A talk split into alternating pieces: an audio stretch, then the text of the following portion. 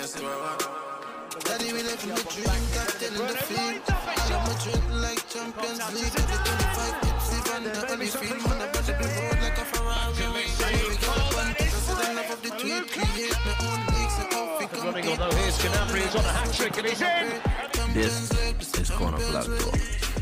Hey guys, welcome back to another episode on the Corner Flag Talk podcast. It's your boy John, and we here as always to talk about the latest in football. Um, this is one of those rare occasions where I don't have Virgil with me, and I have only one person with me. For those of you watching on YouTube, would see is me and Brandon here, and it is so funny. Like me and Brandon was actually supposed to do a pod alone at the start of last year, I believe it was. And we had not having Jordan which was good. And I'm not saying no. But me and Brandon never ever get to sit down like this before, so it'll be fun. And, and the honest God truth is I, I'm really, really looking forward to this. I like, like no joke I am. Um, I'm I, I told Brandon this so obviously it's not a secret, but I'm telling you all this is that you know Brandon's generally one of my favorite people to talk to about football. And it have some things that like I generally just want to talk to him alone about. I will message him privately we'll talk about that stuff. And so this should be interesting because more than genuinely anybody else on this pod, I think Brandon pushes me to think a lot more and really try and develop more opinions and stuff. So with that being said, we have Brandon here. Brandon was a good my guy. Just the two of us. we can make it if we try. Hey. Oh, I should have had that song already, actually. That was good. Hello, uh, everybody. I am good. I am good. Excited to be here. So, guys, as we said, we're going to hit top boy latest in football. We'll obviously start the Prem, but with some big developments in other places. We, we'll go there as well. Um, for those of you who don't know, we did a Champions League preview for the, the entire round of 16 last week. It's on our YouTube now and the podcast platform as well. So, we technically, I mean, we might cover a little bit in terms of the, the stuff that happened last week, but we will not be covering what's going to happen this week. It was already covered. It's on YouTube. It's on the pod. Go listen to it there without further ado, we started in Premier League. And where else to start with the Big Six clash that happened this weekend, which was Manchester City hosted Chelsea FC. And if I had a dollar for every time Brandon messaged me and said that, are you ready for a six dollar, a eight dollar, some kind of thing to that effect, I would have been able to buy a super deal feel. Because I was about 25 times he told me. And that's not that's not the case. It happened to be a one all one where I do think that Chelsea did right in luck at times, but they really dug in and they put it up before was a warranted a bit of luck to go with them. It didn't go all the way after still an open. He scored in the 42nd minute. Rodri went on with that effort that was off the returning from injury Chalobah into the back end behind Petrovic, but they managed to see out a one all draw. That means that for the first time in 11 games, Manchester City has failed to win a game. And thus, it has implications further on the title race. But Brandon, general thoughts, how you felt about the game? Well, um, the funniest thing is like the when I was going into the game, I thought we were we were not going to play very well. I thought that City were going to walk us, and Mm. by the end of the game, I was up. I was upset because we should have taken all three points.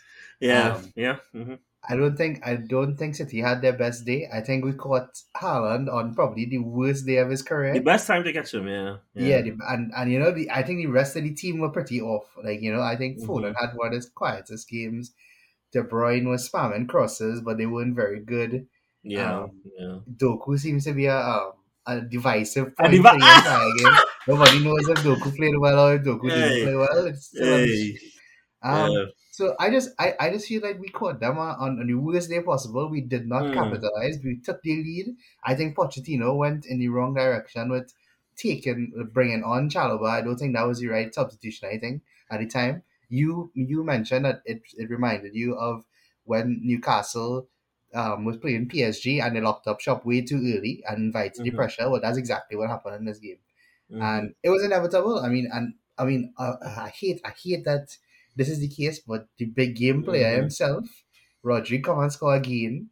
So you know, Mhm. it's just, it, it's just one of those things. On another day, Haaland could have had four. Um, I don't, I think you know, you got to give the back four a lot of credit. They played really well. Um, like I say, we rode our luck, but it is what it is. A point for That's us. That's football. That's football. Yeah, it- a point yeah. for us in the in the race for um for eighth For what? place. And um, Hey. And uh, you know, two points drop for City, which is you know incredibly important in a title race. I think uh, one of my friends messaged me and say, "You all saved the league," and I said, "Well, you know what? I think we did." Yeah, I agreed. And you know, you talk about big game player Rodri, which I, I totally agree. But somebody who, in the big moments that you all have had this season, despite him probably missing any bigger, any smaller games, turned up and scored for you all today on well on the day, which was Raheem Sterling.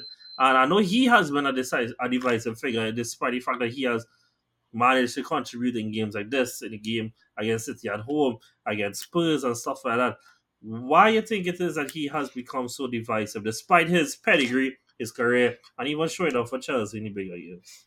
Well, it's um, it's just that sit still and just doesn't show up enough. Um, sometimes um, he has. I think he's been one of the better performers of the season, which is kind of ironic that a lot of people don't want him, considering he's been one of the better players. Mm-hmm. But you know, is like I say, I write it up. I think people, a lot of people were shocked that Sterling started, but in the end, you know, you have to you have to give Poch credit for that. He stuck with him, and he got put in the lead. And then it really, when he took him off, that's when the whole Mhm. game changed. Mm-hmm. So you know, Sterling just he just continues to you know laugh in the face of people who just don't think he's good enough to play for Chelsea. And I mean, Okay. staying on Chelsea, that you know, this was a game that we really spoke about it digging in, and a lot of players that were under criticism that I still think is warranted. Put in a performance that at least put them on for another week. One of those being somebody who has appeared in every single league game for y'all, and Axel Disasi. Um, he's played right back for yeah, whatever reason Pot sees fit. He's, he's and he's played centre back quite often, and I think this has been his best game so far for y'all. You know, I know he scored in games before, but but forget he scored. I think he was everywhere. I think he put his body on the line really well. And even though Haaland had chances, I think that when Haaland came on his side, he found it a little bit hard. And I thought that he did well to back up Gusto in defending um Doku a lot at the times. So this back four though, Brandon, do you feel like this could be for your good forward, the back four? Yeah, it probably could because we we still missing. But we haven't seen Fofana for the entire season, so we don't Yeah, know if he's there. Badish has been injured for the majority of the season, so maybe for the end of the season, until the end of the season, we could work with a back four just similar to this. And Mhm. it's kind of interesting that he's finally putting everybody in their proper positions. It's only took him a few months, but Mm, it's a shock when a right back plays at right back and a left back plays at left back what and could centre happen? backs playing centre backs. What could happen? So, Yeah. you know, um, yeah. But Chelsea have been on. A, I think I I think we are what is it? Yeah, we've we've on a good run, you know. So I don't think I feel like we we the Liverpool game is really the big. The Liverpool, well, the Liverpool Wolves game came two back-to-back losses amongst a bigger run where you all won six Yeah. and nine. You know, and I give credit where it's due. You know, they, they are putting up results. Cole Palmer is obviously having a fantastic season. Probably didn't have his most standout game. I thought that he still was pretty good. Um, I know you and felt differently about a lot of players that, that we spoke about so far. But one more thing as we go from Chelsea across to City is that I think that even though he did, I, I do think the result is more on the manager. Um, I think he set you all up really well, and I think that we have seen that they look. I, I know we all anytime that we talk about any fault with Man City is always combated with with the history that what they've produced and what they continue to produce, and no matter what form of a glass show that we find on them, they always manage to go on to win. Which which one, yeah, it's true. It is what it is. But I think it also absolves us from having discussions about issues that they may have. And something that has been happening to them is that over the last few months and weeks, they have conceded from the first shot on target. And now, while that did not happen, Chelsea carved them open a lot of times in this game. You know, Nicolas Jackson Mr. sitter. Obviously, still scored his goal. And Nkunku also probably should have gotten a better pass from Cole Palmer, but also had a chance. Um, I think Gallagher had a chance even. Had somebody Gallagher set up in the first half as well with a 1 2 into the box. These are a few chances that we are talking about here. And yeah, when we reach City, we'll talk about the fact that Haaland missed five chances. And on another day, that doesn't happen. We put that to the side. But I was the fact that Chelsea also opened them up consistently. So, we talked about before on this pod many times, Poch lack of a plan going forward. Is this probably the plan or this is just for the bigger games? Where, to be fair, we've seen Chelsea put up pretty good fights this season. Yeah, I don't. I, I really don't know but I still don't think we. I still don't think we play extremely well against the big teams. I feel like, uh, truthfully, I think we've caught all of them on a bad day, uh, except for Man United, which is kind of sad when you think about Yeah. the, go, thinking about how the season has gone. But Yeah. you know what? Uh, uh, Poch, we, we didn't we didn't lose the game. You know, we uh everybody thought we was gonna get rolled, myself included. So you know, I'll give him credit for that. But you know, because we were one 0 up, all I can say is I, it, it it hurt when I when when you know we, we Mhm. did we didn't get a chance to do it. And the most important thing I think about the game is like City actually played, uh, uh, like they played properly when Bernardo Silva came on, and I don't know about you, but I think Alvarez was terrible in that game. I don't even remember anything. I don't even remember anything that Al- Alvarez did in two. Oh, I remember. I remember when he tried to rush Cole Palmer and get buried in the middle of the park. Yeah, so I mean, actually. Um, yeah, I think like when he came on, and it, it was no surprise to me that they scored after that. So I feel like that Mhm. was important for them, and yeah, Yeah, you know, I mean- going forward, that's just it. we fed up say on this pod that how undervalued Bernardo Silva is in, in a Mhm. general sense, and they don't click without him. And I think that him, if he ever is to sustain a long injury, then it would actually have a big talent impact on their season. You know, I, I think it's underrated how often he is fit and available and consistent and and how undervalued to have somebody who is a midfielder stroke attacker that manages to put in eight out of tens every single week. But somebody who Alvarez has been replacing in the 11 in these games is Ilkay Gundogan, who's obviously no longer there. But, you know, in games like this where you want somebody to help with transition control and stuff like that, he is not there. And is it a case then now that we could be seeing a bit of the impact of not having somebody who is not just a more natural eight, but somebody who is well rounded in every phase of the game, as well as has a level of consistency no longer in that role in Manchester City. Yeah, well, I mean, you're- talking about their most um, impactful player probably over the past three years, maybe. And Yeah. um, you know, I just think I think one of the other things too, where I feel like we have not. Um, Alvarez has kind of gone by during the season. Like he started the season really well, Yeah. um, but when I think when Haaland got injured and everybody expected him to carry on his good form, he did not, and yeah. he has not continued that good form since Mhm. and it's hard to replace somebody like um like Gundogan. So I think uh, might be a little harsh on, on on Alvarez, but I don't think he's lived up to the to the replacement expectation.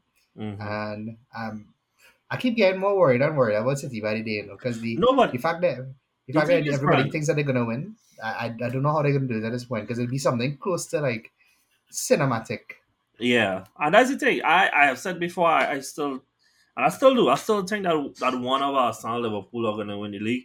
Uh, obviously, I, I have you know where I stand and what I prefer. But I, I said that a few weeks ago, and even though I think Liverpool stumbled a bit, you know, when they played us, I I still um believing in their abilities to carry this thing to the end. But with City, I don't think it's necessarily entirely on Alvarez, but I think it's also on the fact that you know players have come in and none of them have managed to like. Even though I think Al, um, the thing with Gundogan that is so underrated is how not just mature he is and clutch he is, but how well rounded he is in every phase of the game. Now, even though you might not get that in one player, because I, I really think that's really hard to replace. You know, they brought in two players plus use Alvarez in that role. So you're looking at Kovacic, you're looking at Matheus Nunes, and they're looking at Alvarez. And like they have not managed to find that balance on how to use that role in the bigger games. Because the other point is, is that obviously this team really Champions League, they obviously are well favorites to go through from their round of 16 tie. The only big six win this season has come against Manchester United. You know? And while City's famous argument, which continues to prove true of how they win this league, is because when it comes to playing the other 14 teams in this league, they will steamroll them.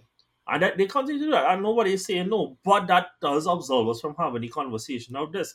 That we are in the middle of February. At this point, they have played Chelsea twice. No wins. They played Arsenal, they lost. They played Liverpool and they drew. They played United and they won. They played Spurs and drew. And so I, I think that is something that is worth discussing at this point.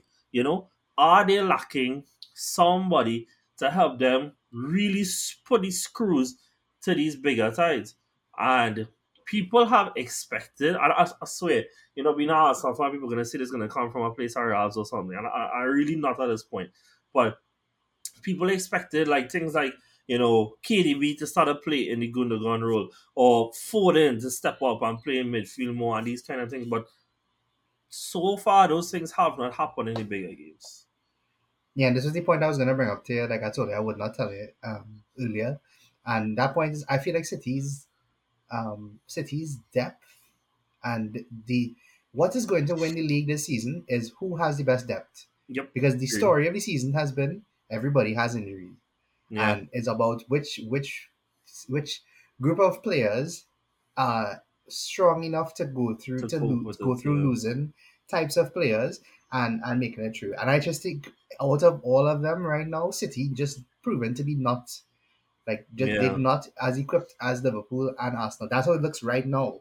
Because yeah. if they keep stumbling, Just they today, keep just expecting it. today. Yeah, Next Yeah, one we can be saying something different. yeah, exactly, exactly. But as of right now, I think like that is the one stumbling block. And until those City players, um, the the the fringe City players prove that they can do it, then I, I I'm not I'm not as convinced as I've been throughout the Mm-hmm. Yeah. entire season. Because look, you drop Bernardo, he doesn't play for one game, and look how difficult they made it. Yeah.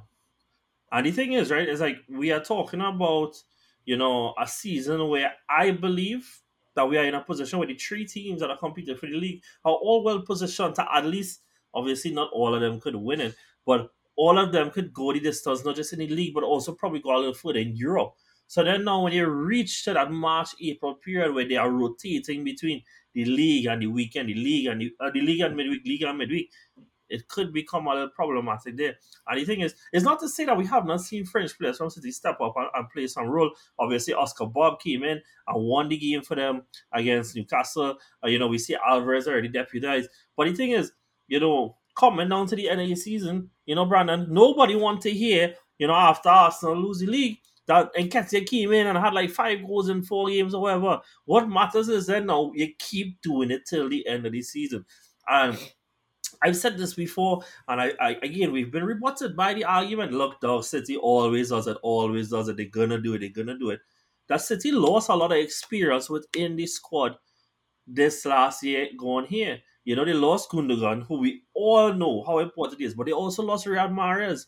They also lost Aymeric Laporte. And while these players would always consist of Gundogan more or less, they were the ones that they could turn to that, you know, when Pep wanted to rotate his squad a little bit, be able to take some minutes off somebody, take minutes off of somebody else, he turned to these guys. And while they may not be the names that come to your mind when you think about, okay, what is Pep starting 11?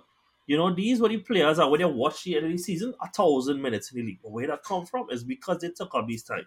And it's a case of does Foden step up to that mantle instead of just being a squad player anymore? Does Oscar Bobb step up to whatever level in what role he's asked to be in? Um, does Sergio Gomez play some kind of part?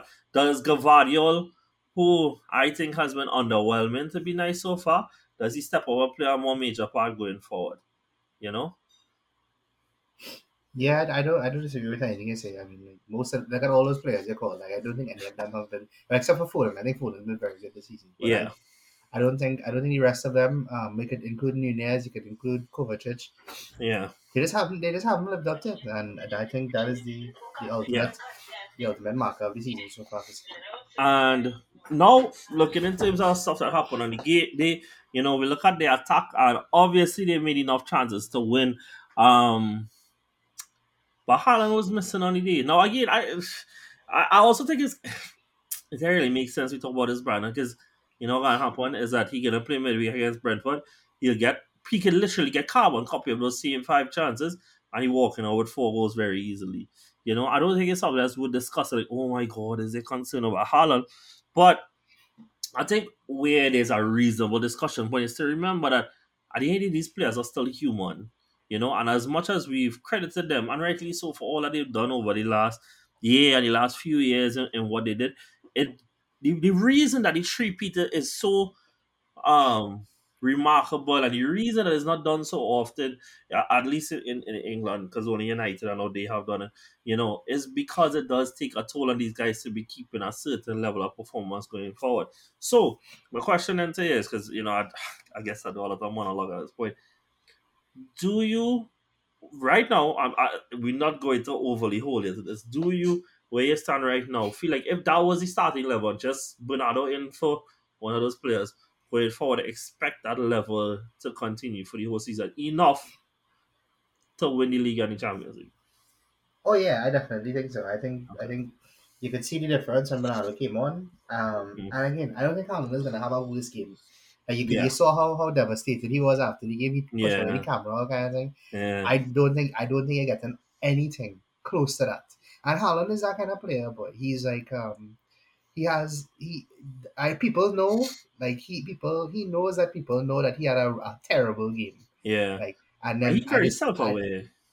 yeah, yeah, he is, and I mean, I think, bro, I'm not gonna lie to you. It was he had seven decent chances by his Yeah. standards, and I think he should have. If he him not having at least two goals is is, is crazy. It's insane. Yeah, So yeah, yeah, so I mean, I don't, I, I feel like like like I said, if they had had one change. And on another day, but on another day, they didn't need a change because Haaland Mm. probably gets a hat trick in this game. Yeah, So, um, I just, I it's just right now, City just need to focus on conti- trying to win as many games as possible. They have a lot of games coming up soon, but if they're not careful, they're going to they're just going to slip away, and yeah. slipping away now is probably the worst thing to do. And I think like the the two biggest questions for them going forward, not that they have not answered these things so much in the past before, but it's one that they have to go to Anfield still. You know, and it's a place that Pep has never won uh, since his first year actually in the job. Mhm. You know. But he has not won there since. Has not won there since club has become a competitor against them officially in this league.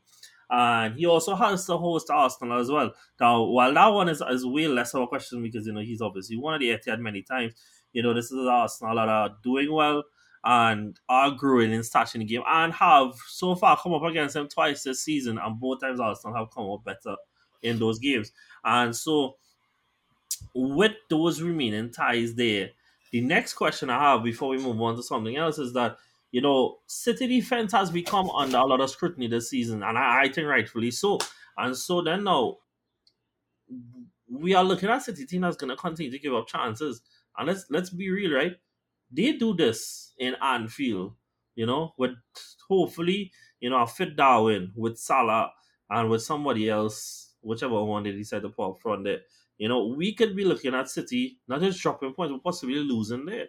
You know, and who's to say that you know other teams don't don't take advantage? You know, weirdly, United have a, a better record in recent years at the Etihad than they have at home. You know, they still have to play their favorite opponent, Spurs, and all these things actually come in a very truncated run um, between now and the next international break. You know, is this something that you know Pep needs to be a little bit more wary about and secure? Yeah, he does. He he definitely does. Um, like I said, now is not the time to slip away. If he slips away now, it will, it will be difficult for him to to bring it back. And I don't know, boy. It just you remember. I don't know if you remember earlier in the season when they drew at Liverpool, how we felt after the game. I feel Mhm. this is the time where you you know everybody should probably feel a little bit like, oh, you know, City drew that game, and they didn't win that game. This is this is this is kind that's of the we reached thing, that right, stage of the season.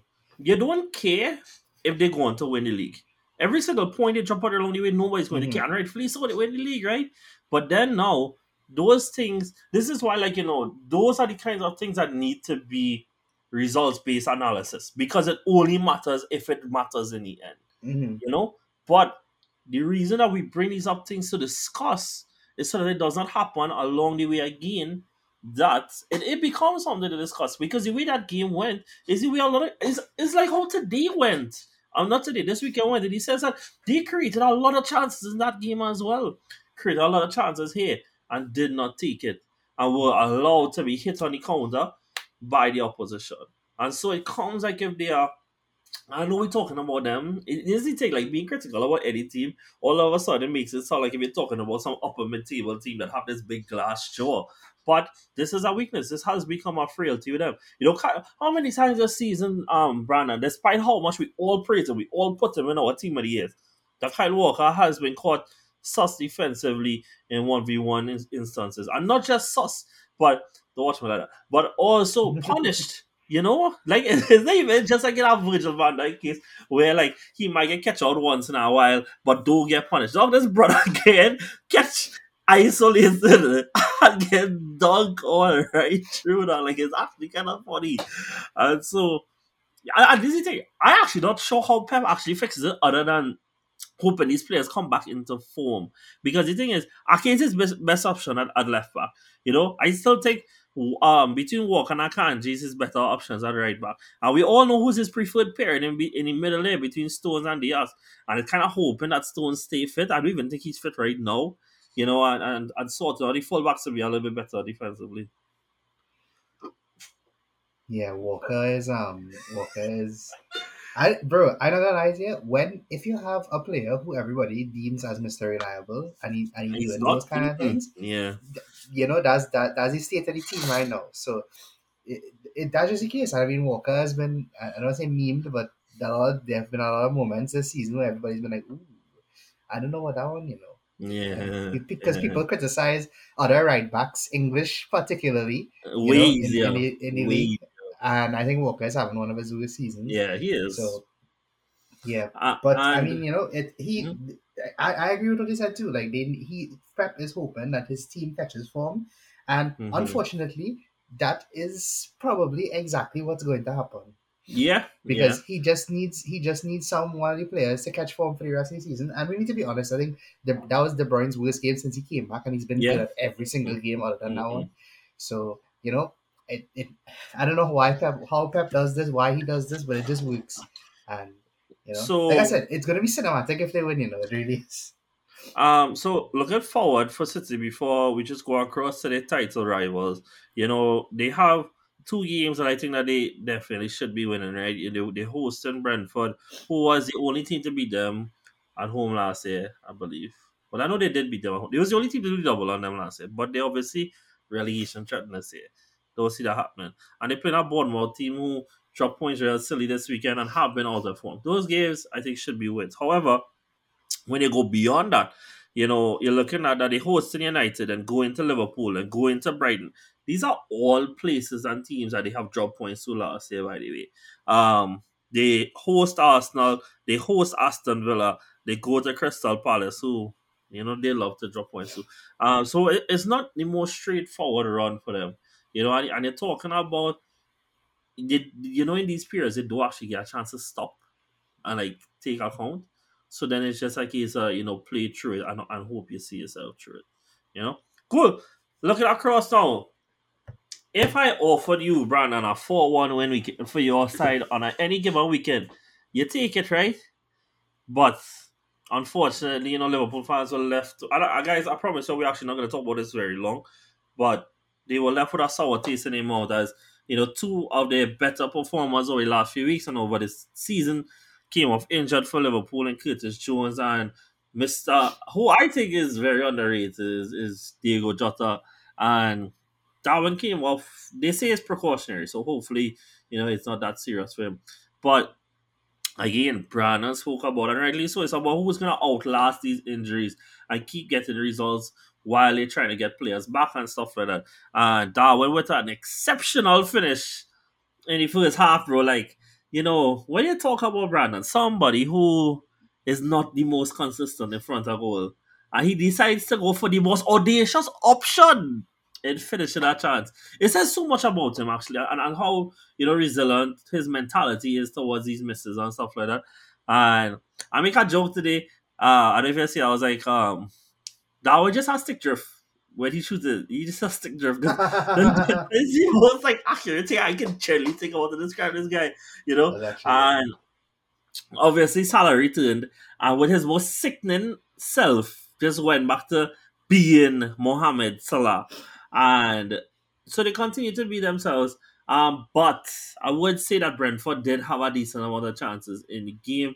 Um, and so while we talk about a glass straw with with City, I think the difference with, with Liverpool, and, I, and I'll say that I know he was critical about this, and I understand why, is that they have one of the best, or he didn't have a money day, but in general, they have the best, one of the best keepers in the world in Alisson, and they have one of the best defenders of all time in Van Dijk. You know, and, and these guys perform to such an exceptionally level is that they can't be the difference makers for you in, in one box, and you have one of the best difference makers in the other.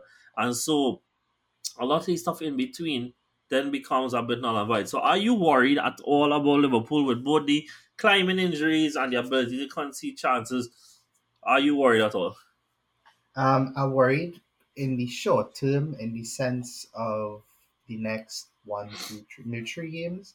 Mm-hmm. Um, they have the final coming up next week, which I yeah. think is diff- will be will be difficult because I saw I saw I'm not sure if it's true or how true it is, but I saw Darwin might be 50-50 for the final. Mm-hmm. They said Salah might not play.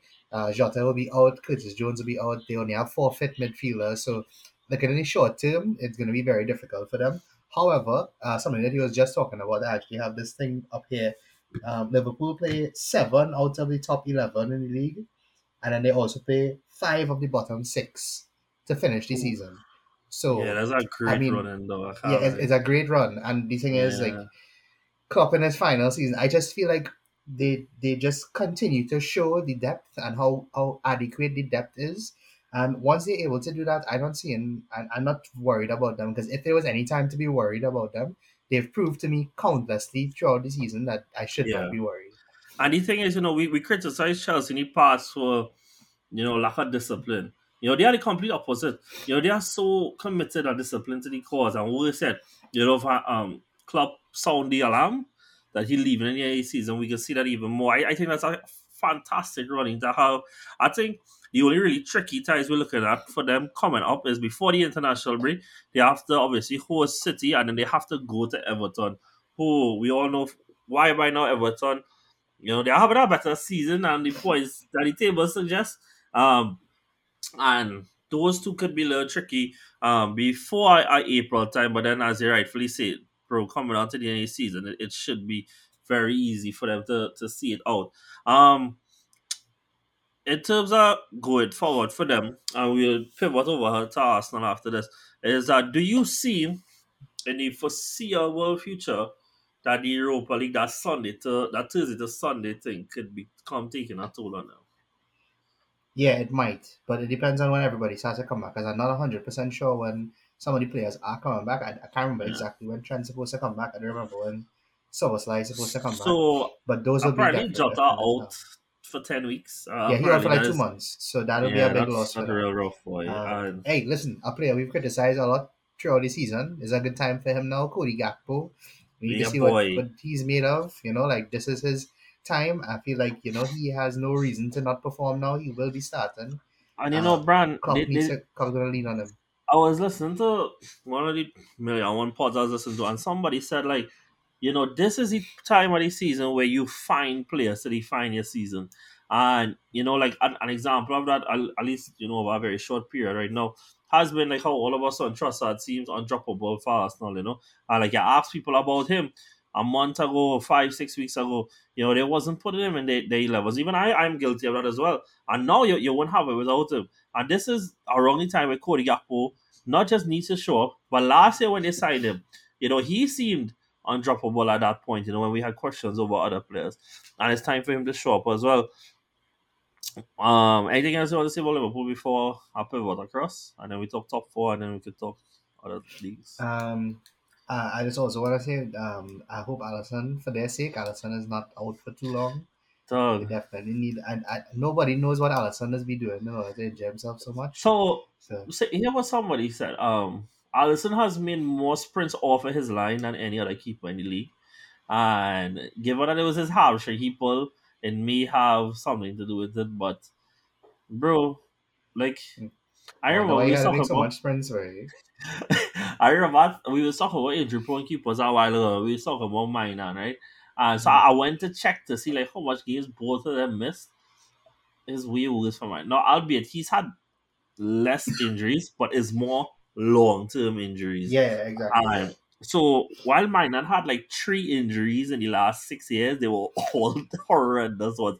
Whereas Alisson, bro, Alisson has this real weird pattern of missing like six, seven games a season.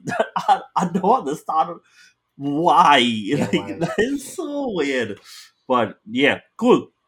Arsenal on the other hand, obviously five wins and five um in the last couple of games. They are currently 19 goals difference with 21 scored and 10 and two against. Um one of them being a blasted on goal. Um and they didn't deserve to score game. But it's been a good run. And we are obviously playing a lot better. And I think like the two things that I really took from this run, not just the individuals who doing better, but also that one, we needed to beat Liverpool. Like I, I said it before, it, that wasn't a game of not losing. It It was like you know we had to win in order for the season to maintain its meaning. And not just that we did that, but then proceeding from that, we didn't just like, hey, you know, hey, you know, we beat Liverpool, you know, all nice and gone to West Ham and then end up two all or some shipping inside that. But win there as well, and then win against Burnley. And then, you know, in Jesus, holy and precious, we just keep it going. And yeah, and where I am mentally about the team is as well, I would really like for us to get back some players, um, especially players in the midfield and, and defense, and just taking it a game by game. I, I, at this moment in time, it's still out of our hands mathematically because we're gonna need Liverpool to drop points somewhere else. But we take it game by game, and we just see where the season goes. And yeah, we gotta say.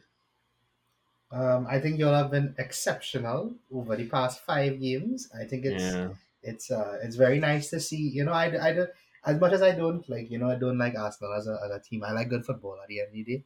I think y'all have been playing some of the best football I've seen for the season by any team Mhm. over the, co- span, the span of a few games.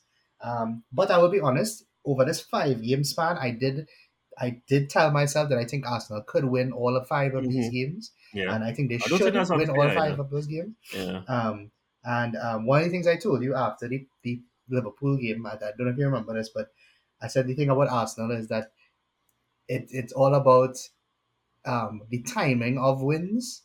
Like this, Mhm. like this five game run is extremely impressive, but if you lose two games d- down the line, like that will be more detrimental than winning Yeah. six games in a row. You know, like that's kind of the kind of thing we're looking at. And I mean, I just want to shout out. I just want to shout out a, a much maligned player from everybody, including the Arsenal fan base. Big up Martin Odegaard.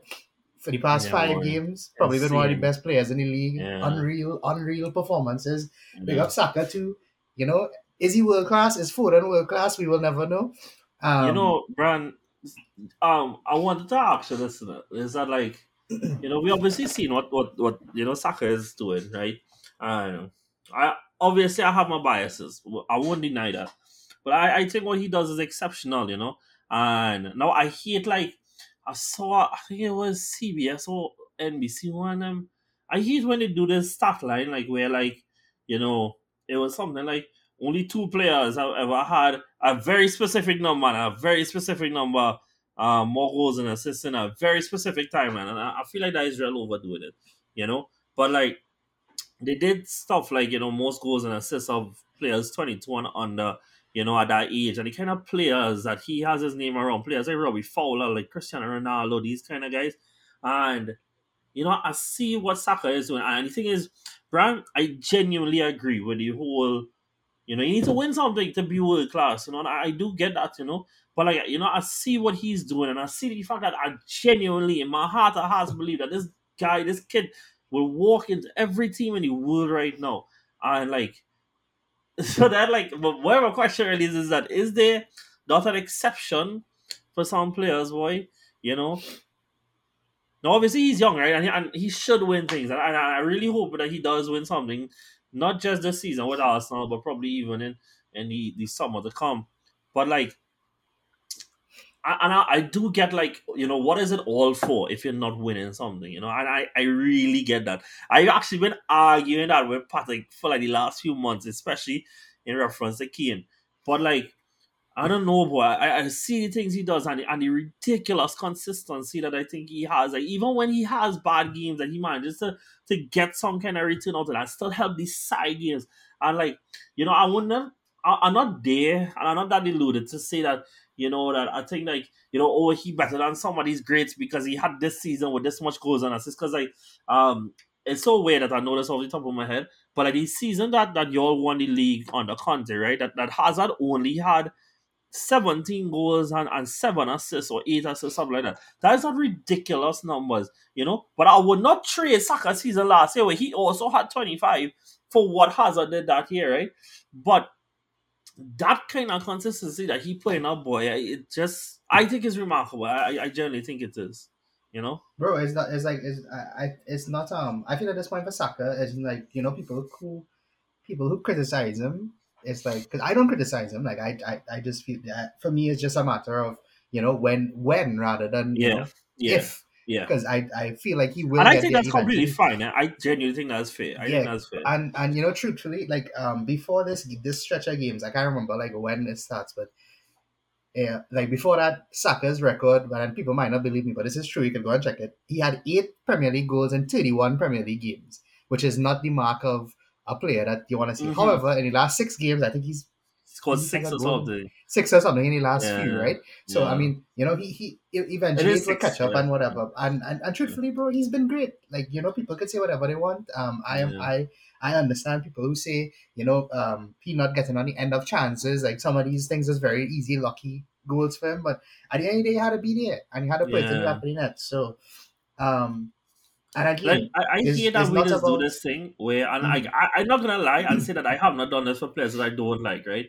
But like where we try to overly analyze a goal, you know, like it is the hardest thing to Yeah. do in the sport, and then we criticize somebody for either just being in the right place at the right time, or like for example, right?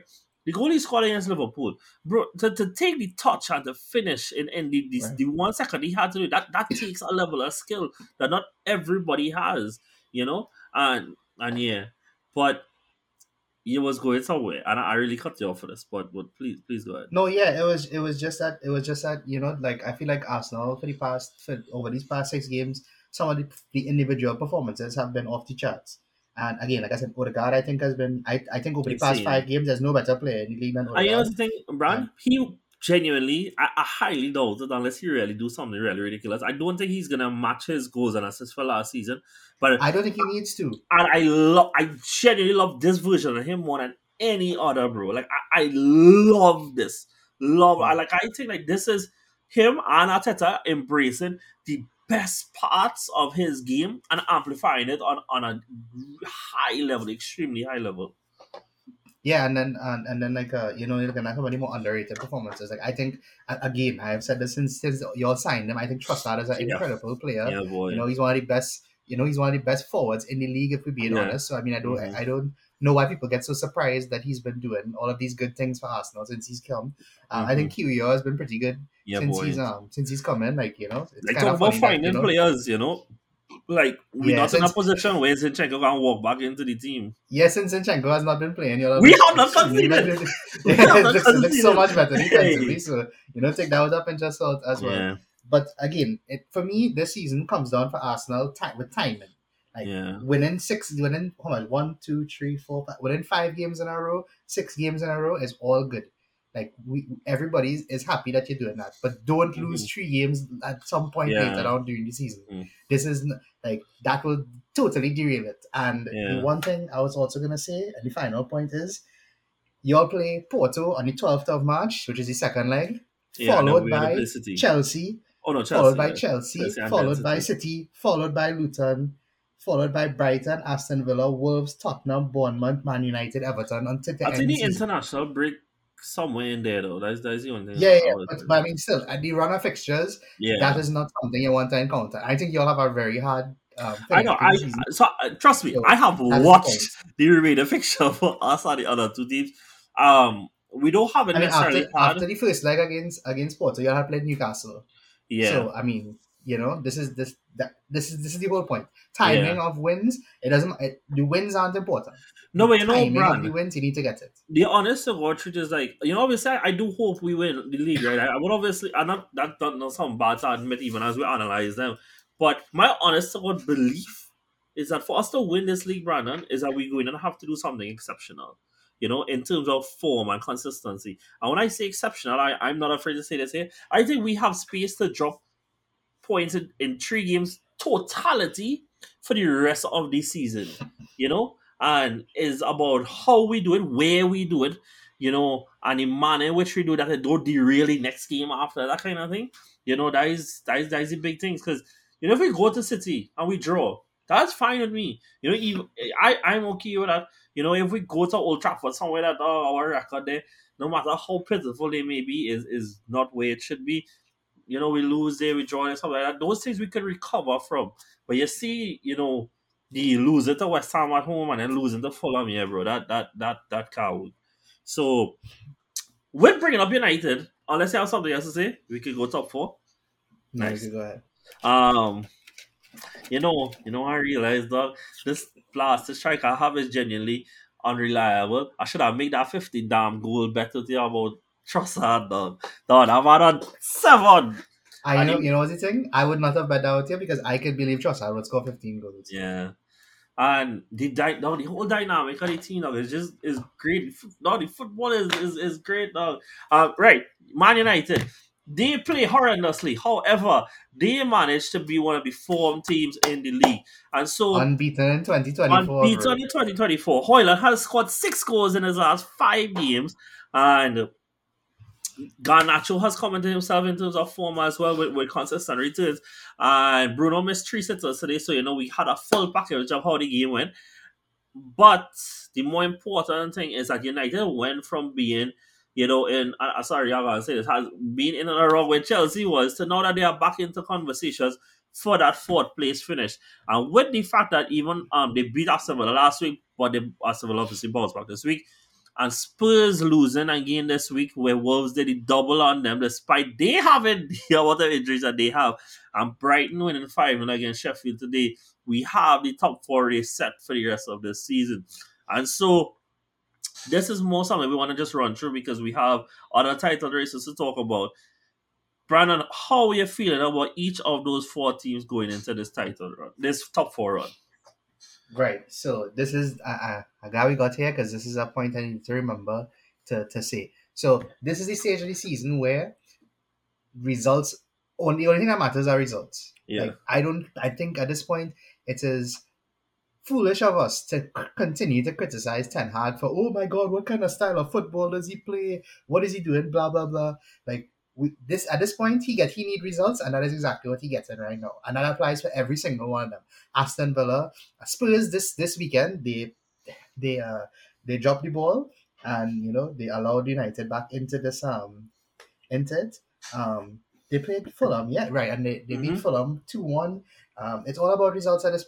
And if whichever team continues to get the results sure, until the end of the season, that's just gonna be what, what defines it. Like um, I think United could have like easily put away Luton today. 2 1 is a very Yeah, it Flattering was. It score was to Luton. Mhm.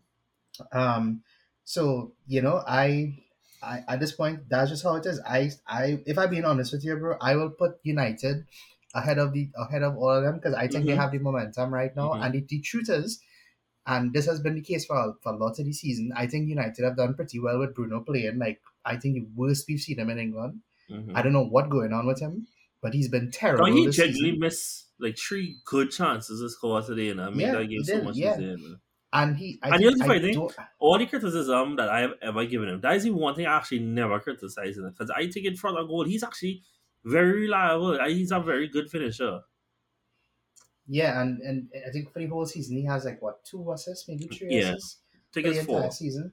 And yeah, I think I think for the, the fact that they've been doing so reasonably with him playing and him as a passenger, I think I would give them the edge over both of them because I feel like Villa something might happen to Villa along the way. I can't say what it is. It could be Europe, you never know. And Spurs. is just Spurs. You know, like You know, are we really going to put them favorites for anything? Are we being Yeah. like serious about that? So And you know the thing, Um, right? With including Brighton into that, as much as they are seven, Brighton are six points off United, who are three points off Tottenham in 5th who Mhm. are two points off Villa. You know, I, I feel like first to include Brighton, the next few results had to go for them in like such a ridiculous way that they become like five points touching distance to that fourth place spot when the next international break come around. Um, where I sit right now is that I actually would still have Spurs finish finishing fourth right now. And it's just because of how much I believe in their attacking talent. And that even though that they will continue to give up a bunch of chances, I think that Son, even though he he only back like two games or something, uh, he's going to catch back himself and he's going to not just score, but he's going to score at the rate where he going to be putting himself in goal and boot race. At some point, Maddison will catch back himself. And I think that they have enough attacking, cohesive intent. You know, where where United is right now, I, I do think it's such reliant on, on players being super clinical in the moment and something's going when I'm like like Højlund second goal today. Um that I think that they would do better than Villa coming in the season and finish fifth. Now, fifth could still be a championship spot depending on how things shape off in Europe. So it's not they're necessarily looking, it ain't looking good, bro. It ain't looking they're looking good. They're looking good. But there's a reality that it can't happen. Um, so yeah, I think right now I would have them, and I would have Villa falling off a bit.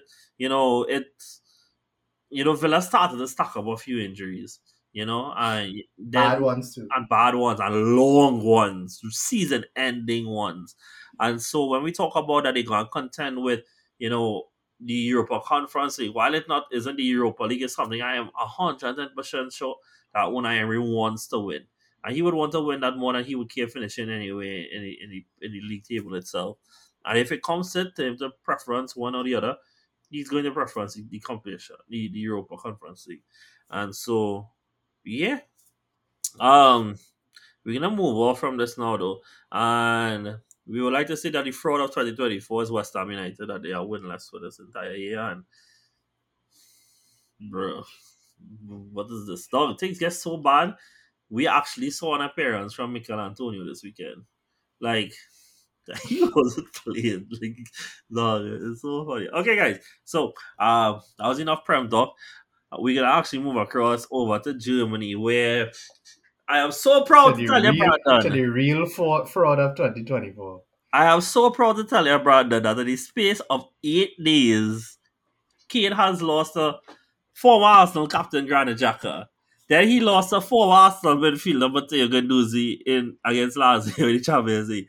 And then conceded that equalizer to former Arsenal player uh, Takuma Asano as they lost 3-2 um, to v, uh, VfL Bochum. Uh, something Yeah. Yeah, so it has not been a great week for the experts, man. And thus, as we look at the Bundesliga table, there are 12 games left to go, and they are 8 points clear of the reign. Uh, Bayer Leverkusen are 8 points clear of the reigning champions, Bayern Munich. And we're to talk Kane, because I do want to talk Kane. But credit where is due for Bayer Leverkusen. Bro, these men are going on. They they have equalized Bayern Munich's longest ever stretch of unbeaten games. And they don't look beatable. I genuinely would not be surprised if they go this whole season and not lose at this point. You know? I think they will, just because it just might happen. But one, even if it does happen, Brandon, that's not that's not going to phase them. We're not going to shake them. They look so you know, when we we we did talk about the game last week, eh?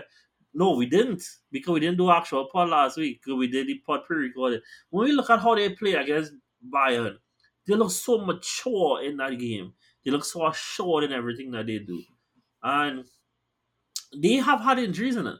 It's just nobody can talk about it because they just keep winning. But they have had no. They, they one of their signs of the season, Victor Boniface is out for nearly. I think they expect him back like late April or something like that. Mm-hmm. And other players have been getting injured along the way as well. And they continue, continue to win. So before we talk about Kane and Bayern and possibly Tommy Tuchel losing, he walk. Bayer Leverkusen, Brandon. They continue to defy the odds and expectations. Every time you think they can't get any better, they do. The game against uh, the game against Bayern was incredibly impressive. I feel if anybody watched the game, they they know the type of um of team that this is at this point. I feel I um, would not be surprised if they go unbeaten at this point. Mhm. Um, I don't see them winning every game from now until the end of the season, but I, I just don't see a, a point where they lose a game at, at this point. Um, you know, again, Frimpong, uh, Frimpong, Grimaldo, I believe, have 30 goal contributions between both of them this season, the most lethal um, wing Wing back back pair pairing. in the whole, no, in the whole of the um, of things. So, um, I, yeah, boy, at this point, I mean, I you know me, I am a skeptic of, of, of all of this, but what I've seen in front of my eyes, bro, I can't deny it. Like it, Yeah. it's kind of crazy, and and it could be, it could be, it could be one of the best league seasons ever by Yeah. a team, hmm and I don't even, I couldn't even reach what is their total number like, Correct. Right now it's 58. And but like how much can they? the maximum that they could get is It's thirty-four the 102. Bundesliga, right? Yeah, the max they can get is 102. And so far they 102? drew out four. So instead of being able to get four, they could get um 36 plus 58. The, the max they could get is 94. ninety-four. Yeah, I I wouldn't be surprised if they get like ninety 90. points. Like, yeah, like I'm 90, trying to get 92 somewhere. points. I Yeah, yeah, would I not wouldn't be surprised surprised. at this point because I don't know, boy. It just it kind of it kind of ridiculous at this point. Um, I don't know what to say apart from you know keep it going. These are I think everybody has written for them at this point. We all want to see this happen. I I would like to different see reasons. from a personal biases. I was rooting for them from the get because my dog Granit Xhaka is about the minerals, dog. Brandon, give her that they win the league. Is my dog world class? Of course, he would be, bro. And at the end of the day, at the end of the day, um, at the, you, you shouldn't clap too hard because we were robbed of a um a Rice, Odegaard, and um Xhaka midfield by the Arsenal boardroom, and I will never forgive them for that. So, yeah, boy. yeah. Yeah, boy, Um, dog. That, dog, hey. That could have, no, that would have been my robbed, we were dream, you know, honestly. Because I mean, like, We were robbed. Like this, I really like what it is. Declan even before we signed him, uh, my boy, and then we'd have signed him and have Granit Xhaka. So hey, we should have sell. So eh, we. But yeah, Kane though. You know, when we did our hot takes episode, Brand, you know, I said that I, I think that Kane put more the um risk to his legacy by moving, you know? And this is exactly it. And things happen in any manner days. I'll, I'll be very honest with you. Lazio going to go to Bayern, and I still expect Bayern to win. And I think that they should win and they should go through. But in any day that that happens, Brandon, and the way that they lost this league, in the, sense that not just the silly points that they drop along the way, but like one of Bayern's biggest strength has been when it comes time, oh, we need to be serious. Okay, well, come face us, and when you face us, we will demolish you. Bro, all that has just gone to the side. They aren't doing that anymore. And here we can point to chances that, that he has missed and, and that sometimes he sits too deep and stuff like that. I'm not saying no, but it is really exceptional how it is things are unfolding for them right now. For Bayern and for Kane.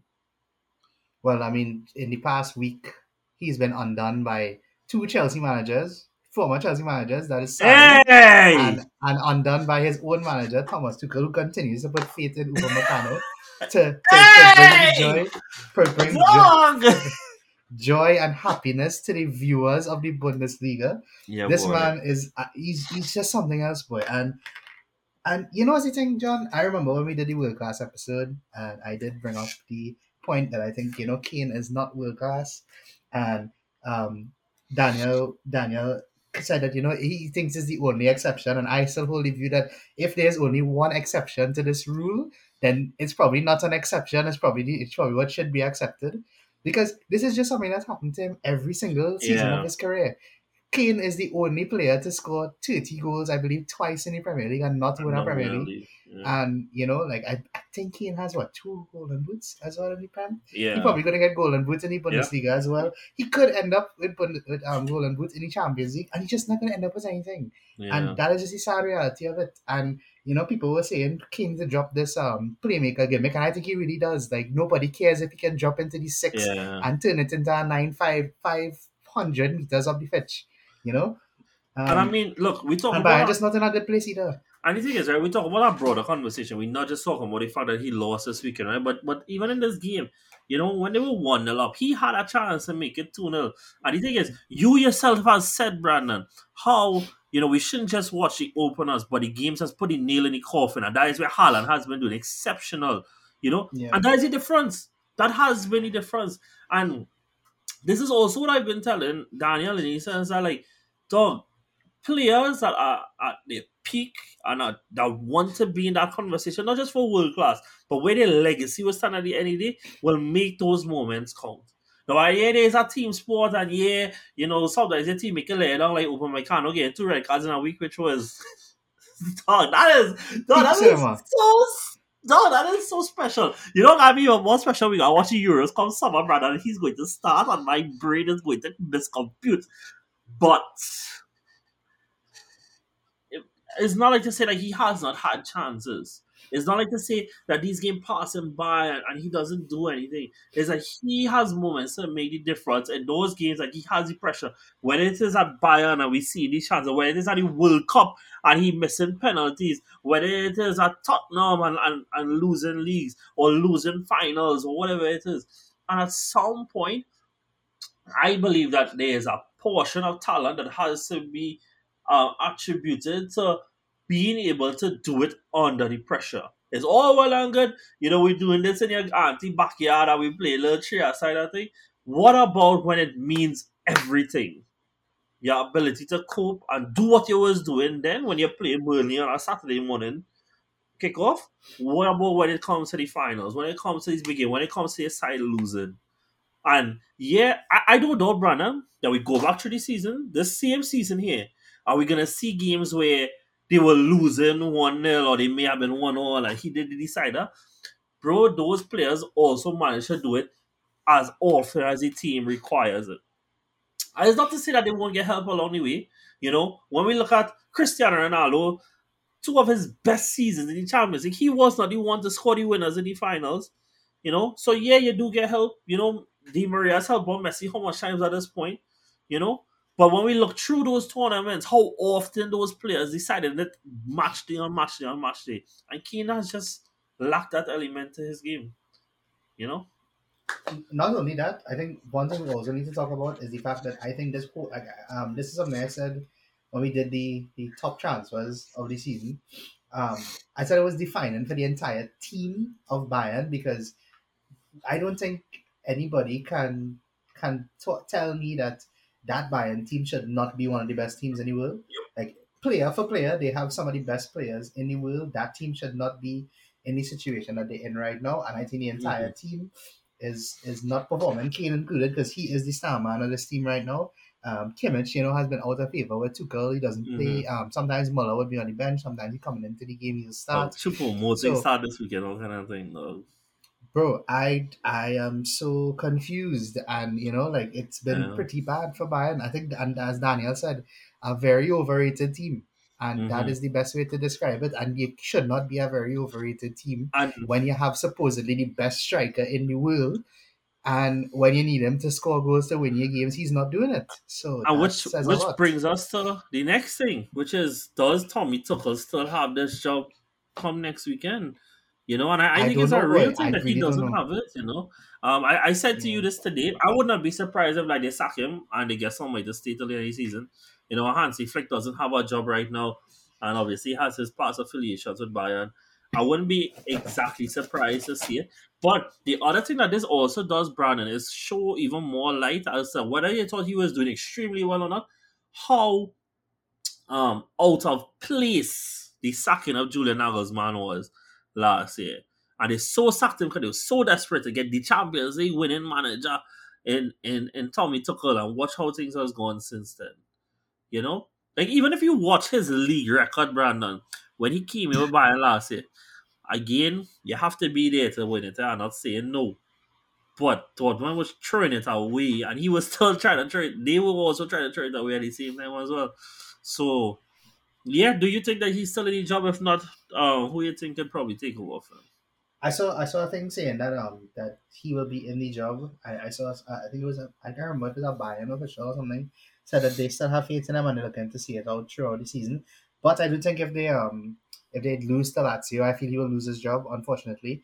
Um, you know, the manner in which they lost to Lazio and the manner in which they lost today, unforgivable, man. Like, Yeah. it, it, it gets ridiculous at this point. This is one of the Yeah. best teams in the world, you know, and they're just not performing to the to the expectations at all. Mhm. So, um, I, I mean, I ask you this, John. Like, who do you think has been a more dis- bigger disappointment, PSG or Bayern this season? Like, being totally honest.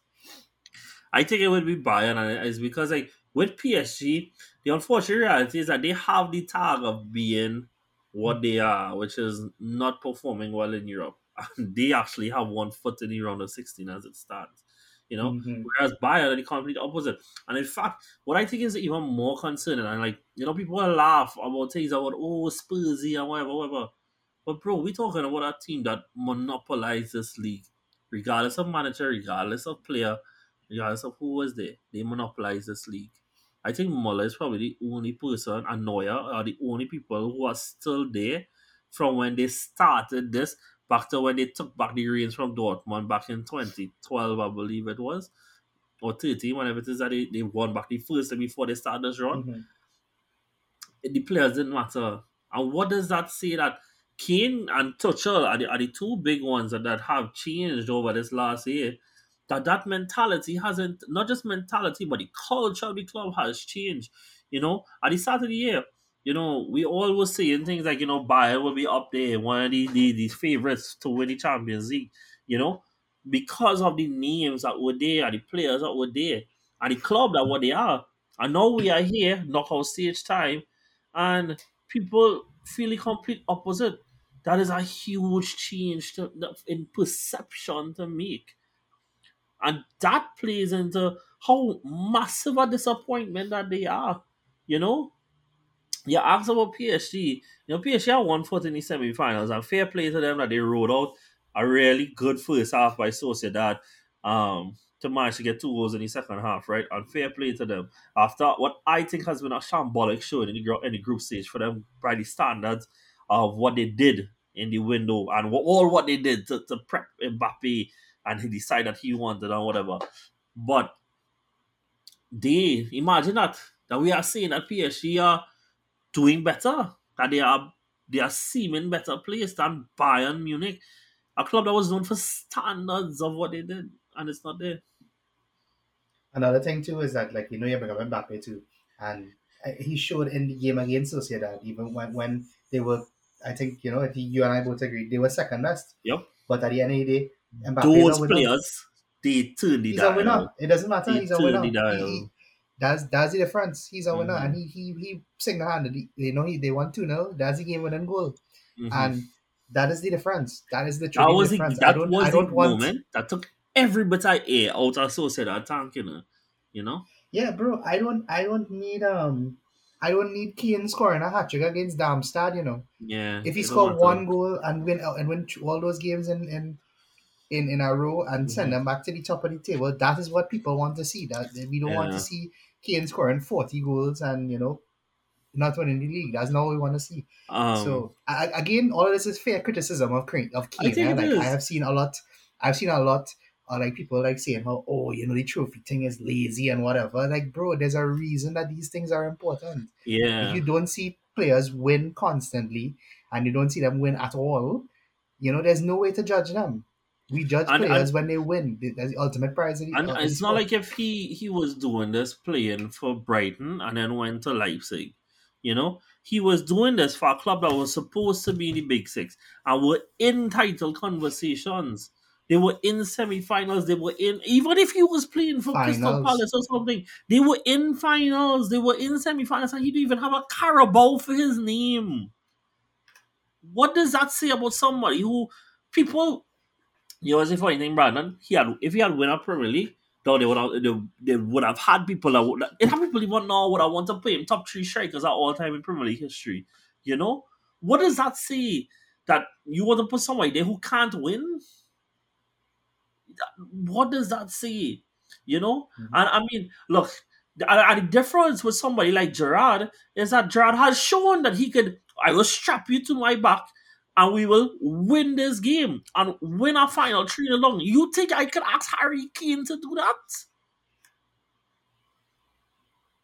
And we bring up Mbappe, and I didn't tell you we not talked about this before because I really forgot that it had happened. But Mbappe announced that he is leaving this week. Um, and it has been announced now in a way that has been credible, and we actually believe, hey guys, it's actually happening this time. So it is believed that it's gonna go Real Madrid. It's probably ninety percent now. We've actually spoken about this already. It's overdone at this point. However, I'm gonna give you one club forty-five seconds to tell me why he should go there instead of Real Madrid, and why it is better for his career. You're on 43 seconds. Yeah, no. Because you, you know, originally my answer was Liverpool, and Yeah. Klopp, Klopp came and destroyed my dream. I'll be honest, So- for me too, if Klopp was still there, it wasn't even a question. Yeah, so Klopp has destroyed my dream. Um, I'm gonna go for and you know, big up my big up my dog the Keel. I'm gonna go for Manchester United. I feel like it is it is best for the sport if he was to do that. You know, like they could that is a sign and to take them back to the top. That is a sign and that will define the next generation. It will be Haaland versus Mbappe for Man City versus Man United. People can say what they want about United right now. That signing takes them up levels, bro. And you know that would I think that would be good for him in his career. It will show that everybody like going to Madrid at this point for him does not prove anything to anybody because we know he's one of the best players in the world. Um, if he goes to United, one of the biggest challenges in the world. Like if he if he is able to take them to like anything within a title race, anything close to like a Champions League final, semi final, that is that is proper proper what we want to see from a player like that. Mhm. So apart from Real Madrid, it's just going to be that's that's what it's going to be. It's just going to be United for me. Yeah. Um mine is is Arsenal. And yeah, sure. You can tell me that there's bias in it, and I, I would not deny that. Um my my logic behind it is this. Um part of the reason that Mbappe's entire club career has been underwhelming is because nothing has felt like he has won anything that, that he really fought for or had to fight for. You know, and I think coming to the club that, you know, given that we don't know where Liverpool is gonna exactly be next year post Jurgen Klopp, the club that's best position to take on the next best club that's best position to take on um, Pep and Man City. I, I think that he, he should go there. Now, there's obviously the French connection and stuff like that, and, and, and Henry legacy, and and if he could do things that Henry never did, you know, that with Arsenal and stuff like that. But yeah, you talk about the rivalry between Harry, um, between him and Harry Kane, between Haaland and Mbappe. Yes, I, I I agree that as well, and I think that at United that everything you say there is completely valid. But I think in terms of a club that that may be at that ninety percent mark and, and that the person that to push it from ninety percent to hundred and twenty percent, then yeah, that, that Mbappe is that guy.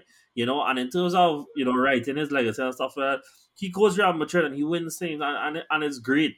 You know, but it is is KD going to Golden State all over again, boy? Uh, and you you you go in and you, you'll get your rings and you'll get your trophies, but your legacy and being able to achieve stuff with with a club that has French heritage that that that is well positioned to compete for years to come and stuff like that, then yeah, I, I, I think so. I think the biggest thing is if honestly is if he and Arteta could could ever work out that we have not seen Arteta do well with with bigger egos and stuff like that. I think that'll be a huge challenge there for him.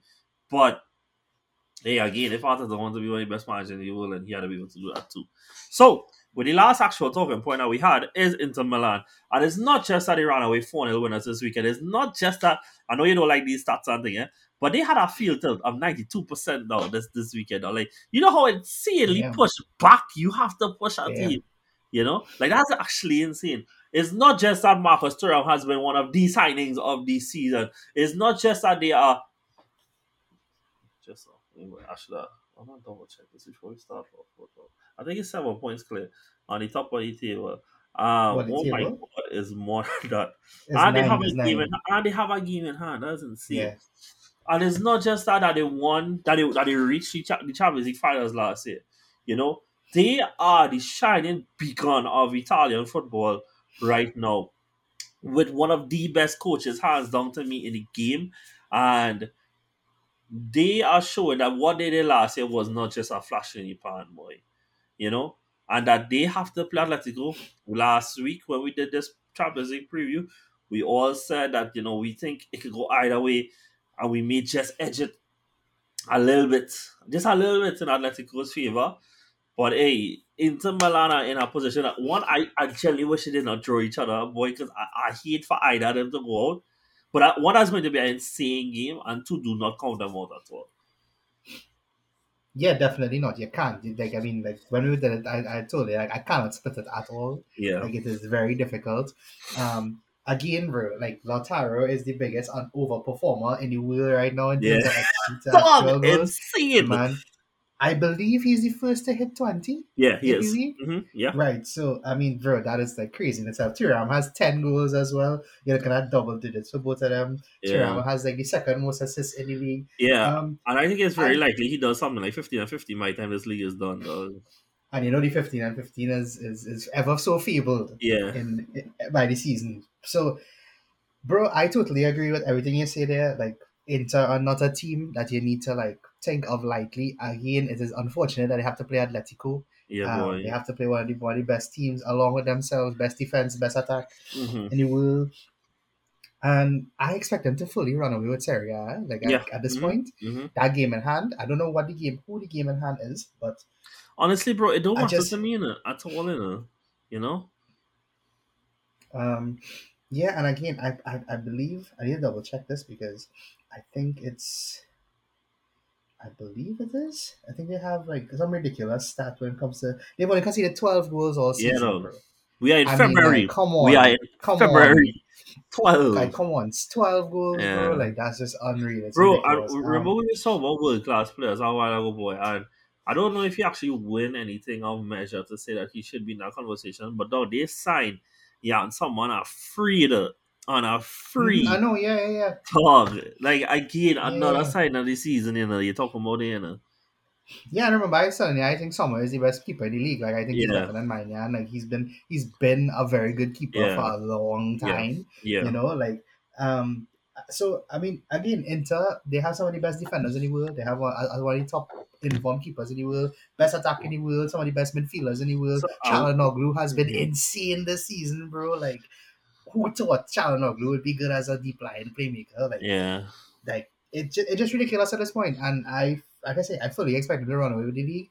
And you know, when we when we get to the second leg of Atletico versus Inter, we will be in for a good ride. Yeah, well, and I mean, like, I think both teams are having a really good season. Obviously, one is better positioned than the other to win something because, as we say, we expect it to run away with the league. But you know, I really hope that if they do end up going out to Atletico, that people don't let that color how insane this team is right now, and they will be back here again next year when Champions League roll around again and the league rolls around again, and And if they beat if they beat Atletico, then people are going to be like, oh, yeah, oh yeah. hmm you don't want to play them at all. yeah. And the last last thing, which you know we, we, we ain't really gonna talk too heavy on is the fact that in La Liga, you know, ever since Xavi announced that he's leaving, I think they draw once, but they actually have won a decent amount. Uh, since then, and Lewandowski started to score. Um, when I say a decent, amount, eh, irre- relatively, but like Lewandowski started to score with us and thing. I mean, it's from the penalty but who knew he had that in him? Better than Harry Kane. Um, Real drop points this weekend though. Are you worried at all? They I do have a decent of injuries, to be fair. Yeah, Jerome, I have a game in hand on them, but it's six points ahead. Um, I'm not, I'm not, I'm not, I'm not worried about Real at this point. Um, I think the sooner Bellingham, Bellingham comes back, the better for Yeah, them. Um, they continue to do it without a striker, without a, a top, top number nine. Hey, Um, Joselu scored this weekend, to be fair to the man. Oh yeah, yeah, but he, he, don't, he, don't- he not starting ahead of um, you know, Nobody. Vinicius and, Yeah. and, and, and Rodrygo. Um, so yeah, not worried about Real. Um, I feel like this will be uh, a point during the season where we continue to look at the table and it'll look very similar. Yeah. Um, Cool. Atletico are only three points behind Barca. Wow. Yeah. That's kind of crazy. To be fair, the fact that Barca worry even overtook them, I was high key little surprised.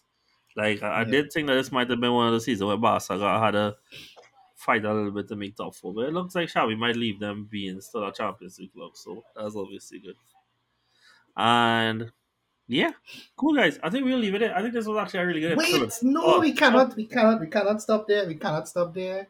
After the the the happenings of this week, it would be remiss of us to not do a, a updated prediction because you know I know you I know you tried to push the Lazio beaten by an agenda, which worked out in the end. Yeah. Um, we all got we all got PSG. Real Hey, Sociedad beaten facts. PSG wrong. Yeah. Hey. Except facts. Patek, big up Except Patek, big up Big up Patek. Fair play. Yeah, so I mean, give me the give me your thoughts on give me your prediction for PSV Dortmund there. Um, I think PSG was will go through now. I, it just for them to overturn not just two goals at home, but they have No, no, PSV Dortmund, PSV Oh, Dortmund. oh yes, oh yes, yes. Um, this is PSV at home. Yeah, I think PSV winning. Uh, I really do think PSV winning. And PSV won this weekend, and on top of that, Dortmund drew again, and it's like, like this is like, I don't trust Dortmund. I, I, I just don't. I don't. And, and whereas PSV are playing immaculate football, so I'm gonna go for PSV winning. What about you? I'm gonna, I'm gonna, I give it. I, I'm still gonna go for the draw. but Yeah. it'll be a high. I think I feel it'll be more high scoring. Yeah, like a two-all draw looking at the kind weekend. So I think Yeah. yeah, something like that. Uh, Inter Atletico, John. The most So- difficult thing. It is at Atletico, so I'm gonna go with. No, with at Inter. Oh, at Inter. Yeah. Atletico rest Real Men this weekend, innit? the Atletico win 5 0 at the rest Real Men, innit? Ah, oh, I'm gonna be sour. I'm gonna go for a draw. I, I'll, I'll go for a draw. Alright, I'm still gonna, I'm still gonna give it to Atletico. Boy, Griezmann the shine, Griezmann the shine. Oh, dog. So, Ah. like, it's either is that, no, I was thinking the little 1 1, but you know what the thing? I can see Atletico winning because. I, I would all due respect for everything Inter has done this season. I trust Atletico individual to individually to make it count any moment. But Yeah, I'll go for the draw because it's at home right now. One player, um, I, I, I'm surprised that we didn't talk about in, in that uh, episode is a player me and Patek love a lot. Uh, it's gonna be very interesting to see Barella versus Rodrigo de Paul. I think that'll be a very good battle in the midfield. It's gonna be real nice to see. Bro, from a personal point of view, I'm so glad that game is a Tuesday, so that I don't have to find Yeah, out to watch Tuesday. that Both of those games are on Tuesday. Wednesday. So yeah. Yeah, yeah. Uh, all right. Uh, so give me Napoli Barcelona. Um, when else he's scoring when else now, eh? That's in Napoli, and Napoli drew this Yeah. weekend. They have not been good. Honestly, boy, I wouldn't be surprised if, if somehow Barca's come out win. But give uh, actually, yeah, you know what? I, am gonna give Barca the edge. I'll say Barca actually might win. So yeah, Mm, what am I gonna go for for here, boy? You know what? I'll go for a one 0 on Napoli. I still think this is gonna be one of those away goal rules type of type of thing. So Yeah. I'll go one 0 Napoli. And finally, John, you know your own team. yeah. You know? I, I, I'm gonna go Be for be be reasonable. Don't No, say no, five. Don't no, say no, no, no. I was gonna say I was gonna say like two 0 or two one, but Okay. Yeah, I, I, I think we should win. I, I would like it to be more. I don't expect it to be more. But it would the dream scenario would be for us to go there and put up the kind of goal difference that would mean that the home like could be almost a formality. But I'm gonna go that we win and that hopefully we take care of things in a more professional way. I expect honestly, I expect Jorginho to start, but um we'll see when the day comes. And Yeah. Yeah. Uh, I have Canada's finest, Stephen Eustaquio. in going to pocket Declan Rice. Nah, just joking. Um, I think I, I still think Arsenal gonna get this one done. Maybe a little two one. to Yeah. back to the Emirates. Yeah, So, I think that's yeah, fair. Gonna go with that one. But Cool. yeah, you can sign us out now. yeah guys i think this was genuinely great um, i really enjoyed this episode please share this with somebody if you're still here kayla we know you're here share this with somebody and thank you guys brandon thank you so much for coming and catch you guys next time see you soon take it easy love you guys enjoy champions league later